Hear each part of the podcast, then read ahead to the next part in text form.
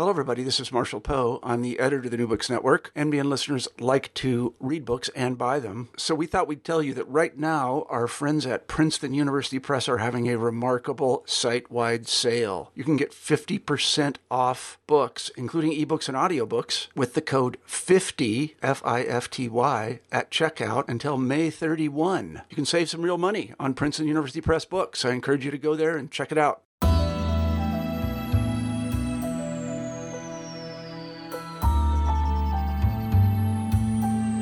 Welcome to the New Books Network. I'm Stephen Pimpare with the Public Policy Channel, and today I am very pleased to welcome Celeste Watkins Hayes, who is the author most recently of Remaking a Life How Women Living with HIV/AIDS Confront Inequality from the University of California Press. Celeste, welcome. Good to have you here.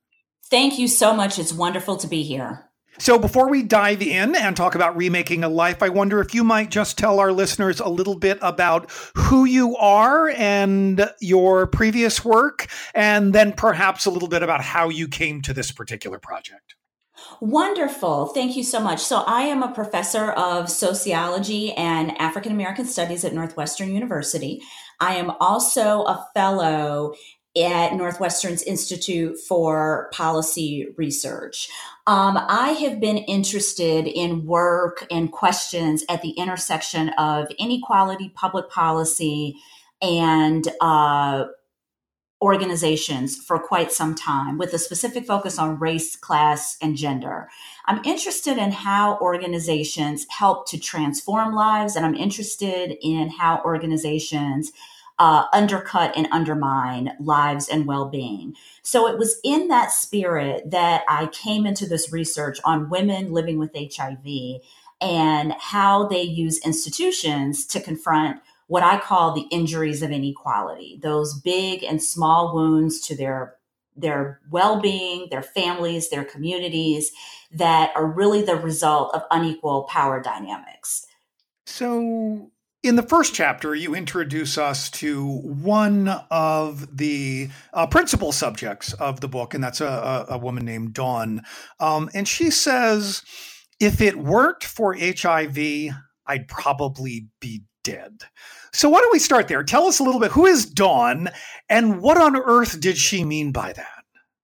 Yes, what a powerful statement, right? How can uh, illness that's responsible for the deaths of millions around the world be responsible for saving her life? It's a very complicated statement. And one of the things that I learned in talking to the women is their ability to boil things down in really helpful ways to help us understand the issues. Dawn was a woman who grew up in a working class family in Chicago. Um, she had basically grown up in an era where community disinvestment was rampant in a lot of ways. There were businesses that were closing, there were fewer jobs to be had, and the city was grappling with the rise of a drug epidemic that was uh, significant and really impacting the lives of young people around her. At the same time, Dawn was a survivor of childhood sexual trauma. And this happened to her at an age where she was just coming into her own as a young woman. And her escape became what I call the sexualized drug economy. So her community was already grappling with a whole host of challenges and struggles on a personal level, she was grappling, grappling with a whole host of challenges and struggles. And drugs became a way for her to self medicate. She ends up homeless on the streets, really frustrating friends and family members who didn't understand what was happening with her. She told no one about the sexual trauma that she had suffered at the hands of a family member. Um, and with her increasing isolation, she found herself having to participate in survival sex to survive. Um, emergency rooms became the only access to healthcare that she had. And she was so um, far gone in so many different illnesses, whether it was her addiction to drugs, but also her HIV status, that she committed or attempted to commit suicide. Things were just that dire. It was really her entry into a place that I call St. Mary's in the book that provided the stability that she needed to be able to make it. She was able to detox from the drugs and alcohol. She was able to come into a community of support of other women who were battling addiction and HIV positive statuses. She was able to get access to health care in a way that was stabilizing. So she got a primary care physician, she got an HIV doctor, she began to do her research on what she was facing in terms of HIV. And she began to come into her own in terms of voicing what had happened to her as a child and also recognizing the unique talents and skills that she had around communicating with other people. So she became a public speaker around her HIV status. She participated in lobbying efforts with the HIV AIDS community. She even had the opportunity to meet with Nancy Pelosi about the needs of people living with HIV. And in the course of decades, Dawn essentially remade her life. She went from going from what I would call dying from, dying from her HIV status, but dying from a whole host of issues when you think about that story, dying from poverty and homelessness and addiction and the aftermath of childhood sexual trauma, to living with, getting to a place of stability where she's able to better manage her health getting to a place of economic stability where she's not so reliant on the sexualized drug economy to survive um, and and beginning to gather some social support to dawn's movement to what i call thriving despite the place where she is living to her fullest potential. She's contributing in really important ways and she's able to use her talents and gifts to help others. So that movement from dying from to living with to thriving despite happened through her own resilience, but it also happened through the support of a very robust HIV AIDS safety net that provided her that support. So what I came to realize is that what Dawn was really telling me when she said, if it weren't for HIV, I'd probably be dead. She was saying, if it weren't for the HIV AIDS community, and that system of support that was so important for me, I'd probably be dead. So, what Dawn was gesturing to was the significance of a safety net that had really allowed her to make a transformative change in her life. And for someone like me who's interested in this intersection of institution, institutions and public policy and how they respond to injuries of inequality, I became really intrigued by this idea of how does the HIV safety net save lives, just as it had saved Dawn's life. So let's I would uh, sort of pull back just sort of a step from where you where you just finished off, because I mean, in some ways, what you're describing is, of course, uh, uh, an indictment of a failure of a whole host of public institutions to be there and to provide services for someone like Dawn, absent an HIV diagnosis what is what is it in your read of that sort of policy history that caused services for HIV and AIDS to be available to folks like Dawn when other kinds of services that were were were just as much needed to her right prior to to the diagnosis? Why were they absent until HIV what was distinct about that particular disease or that moment that's one of the great ironies and puzzles that I that I grapple with in my book. I think about the ways in which our larger societal safety net is so very tattered. And when we think about the history of what's happened just in the last several decades since the decline of the welfare system, are real fundamental debates in this country about whether healthcare is a right and the idea that that not everyone believes that it's a it's a right that should be supplied by the public. And the ways in which we have over many many decades really since the advent of our poor relief system demonized the poor. Um, we have decided that within our capitalist system, although there are quote unquote winners and losers, the people on the bottom of the ladder nevertheless do not deserve a basic level of access to health care, economic sustainability, social support, and even political voice.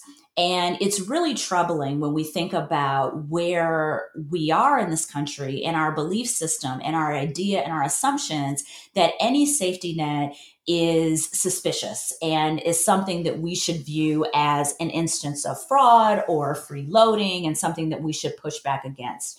there are definitely political forces that have fought very hard and been very strategic and systematic to really undermine our belief in safety nets. When we think about it, though, all of us, including those of us who are very well resourced, have safety nets if we were to lose our uh, our jobs, if we were to lose major, if we were to fall into a crisis, many of us have all kinds of backup systems and reservoirs that we've used. Um, and they have been built built through yes our hard work and yes private access to resources but also through a lot of public goods that we've got to acknowledge and pay attention to. So, so too do low income populations, so too do marginalized populations need access to public goods that many of us um, take for granted. Um, healthcare being um, an, an, important example, and that idea of just a basic level of economic assistance. So, we're in a place where, unfortunately, what qualified Dawn for assistance was not economic need it wasn't that she was undergoing severe health challenges because of her history of sexual trauma, because of her drug addiction, because of a whole host of other illnesses that she was facing. What qualified her for services was an HIV diagnosis. And we really want to be thoughtful about, you know, and I should say very clearly, I did not interview one woman who said, I acquired HIV to get access to services. There's all kinds of stigma and challenges involved with living with HIV. It's still a very serious illness. It's still, despite the medications, has ways of wreaking havoc on the body, and the long term effects of the medications do as well. So it's not as though women selected this identity, but they found, nevertheless, that once they were diagnosed with HIV, and they were living in communities with robust access to HIV services, they found a community.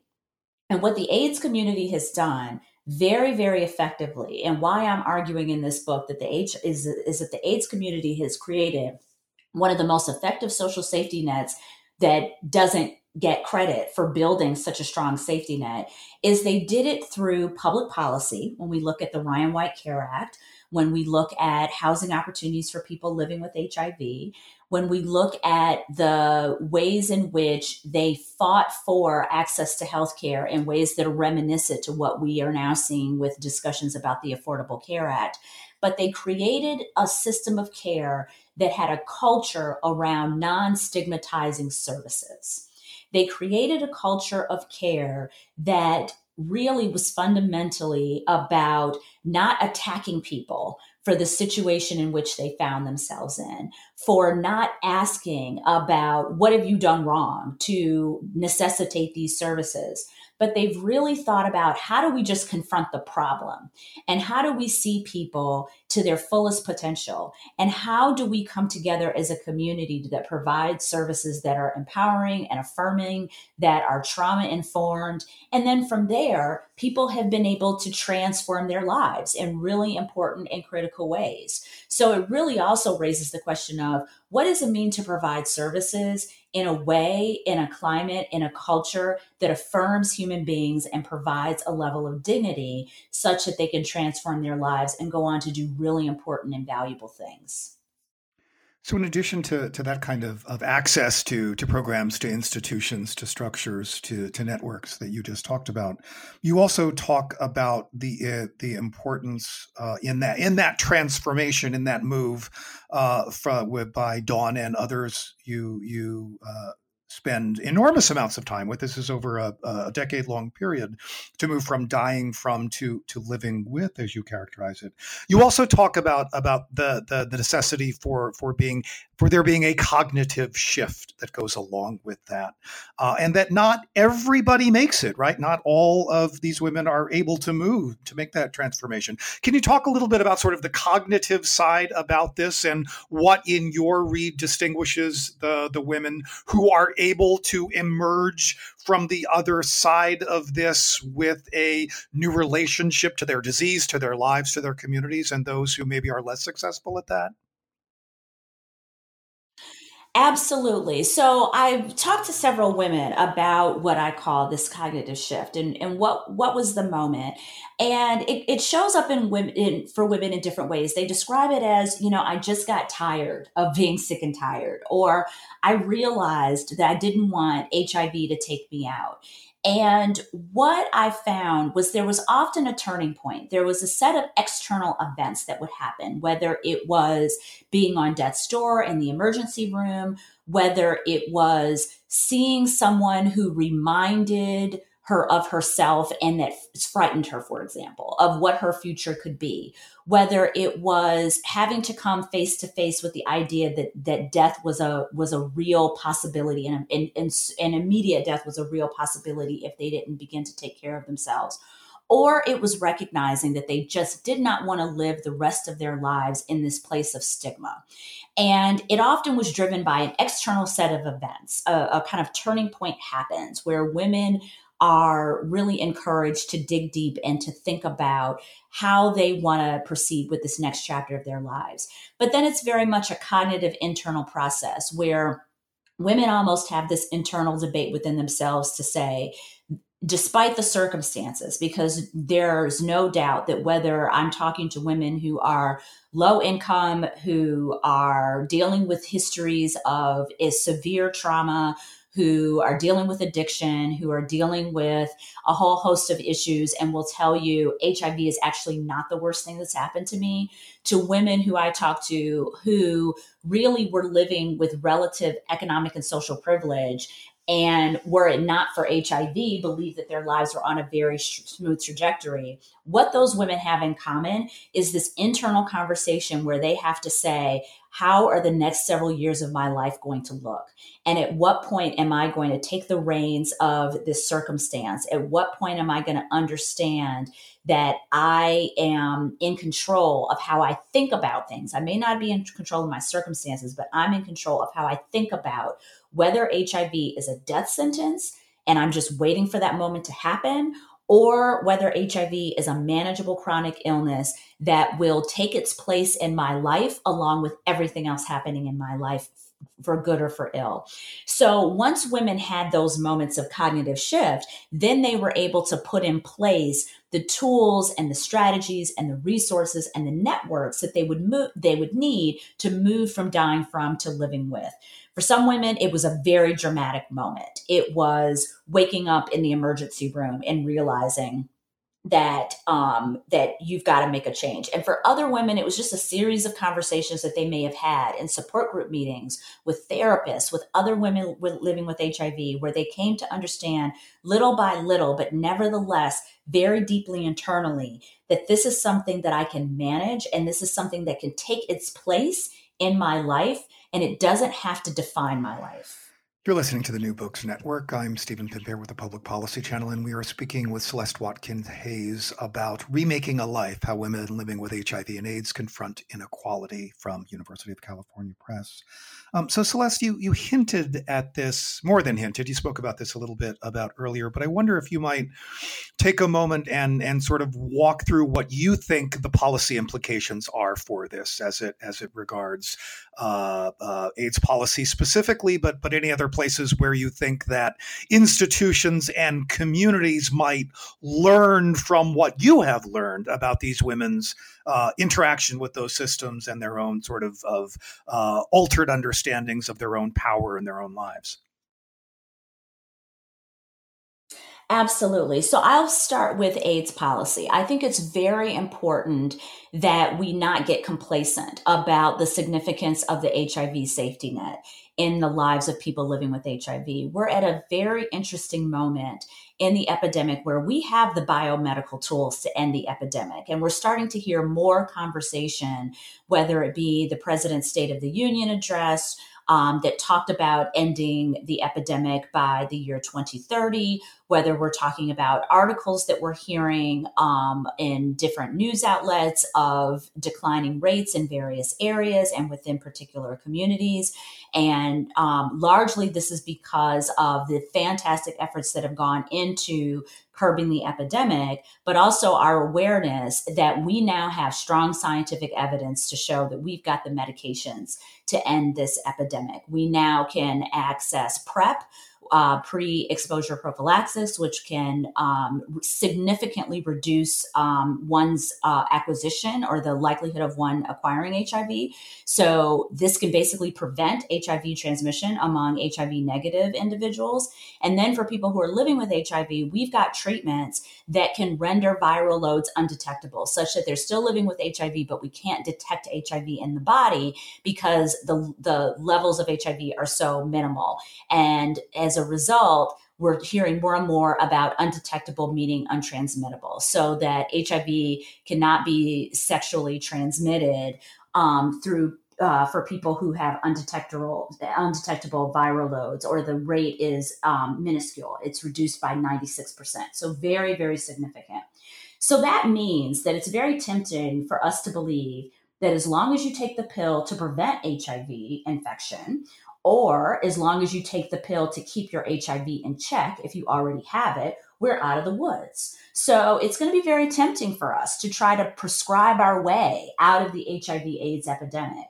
But what the women that I've talked to show time and time again is that it's not just getting pills into bodies. It's about making sure that people have a basic level of stability in their lives so that they're not dealing with so many crises that the last thing they're thinking about is taking the pill.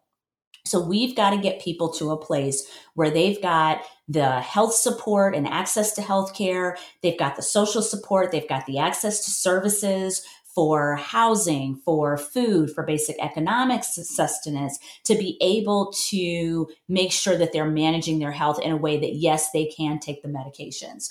So it's really important that in our conversations about ending the epidemic, yes, we talk about how do we get more people taking the pills, but we've also got to think about how do we address the social conditions and the economic conditions that make it so that people are not living in crisis in ways that Dawn and many of the women that I spoke to once were. Because what Dawn's story shows is that even when people know what they need to do, even when people know that they're supposed to be taking the medications, if they're grappling with homelessness, if they're grappling with crippling stigma, they are just not going to be as focused in terms of following doctors' prescriptions.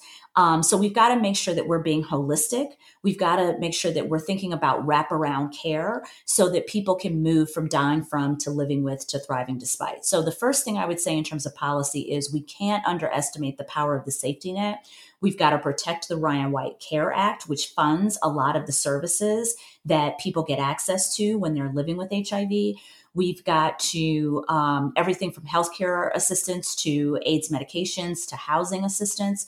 We've got to to support group meetings. I've got to add that as well. Those are very very important for people to get that social support and to be in conversation with other people who are dealing with the same thing. We've also got to make sure that we're thinking about the Affordable Care Act um, because that is also a key access point for people who are living with HIV to get care. So making sure that we protect that is also really important. More broadly, I think that the HIV safety net story really points to what it really takes to assist marginalized populations. So when we're thinking about people who have been shut out of society, whether they've been incarcerated, whether they have drug histories, whether they have HIV diagnoses, we've got to be thinking about how do we provide holistic and wraparound care for those communities. And the most pressing example of where we're seeing this now is in our current opioid crisis, where when you look at those communities that are dealing with opioid crises, they're often economically depressed. They're often places where the social services have been depleted, where people are having struggles getting access to health care. And it creates a perfect window for a drug epidemic that is also responsible for the transmission of a whole host of other illnesses like HIV, like hepatitis, to enter into a community and grow unchecked because they're not the supports available to counteract that. So I think that this conversation goes beyond HIV. It really goes beyond what are we willing to do to make sure that people at the bottom of the social and economic ladder don't find themselves vulnerable to the latest health crisis, whether it's HIV or whether it's opioids or whether it's a whole host of things that can threaten their health because they have been subject to a whole host of injuries of inequality. You've been listening to Celeste Watkins Hayes talk about her wondrous and really sort of powerful and fascinating new book called Remaking a Life How Women Living with HIV AIDS Confront Inequality. And as you've just heard, um, I think that the, the the implications of what she discovers in her analysis here extend far beyond just looking at AIDS policy or even health policy more broadly, but really sort of thinking about how we understand individuals and communities' relationships to uh, uh, local, state, and national uh, organizations and programs of government. So I encourage everyone to go out and get their own copy and take a look for themselves. Celeste, Thank you so much for taking the time to speak with us today. Thank you so much, Stephen. I really appreciate the opportunity to talk to you and your listeners and have really enjoyed this conversation. Thank you so much.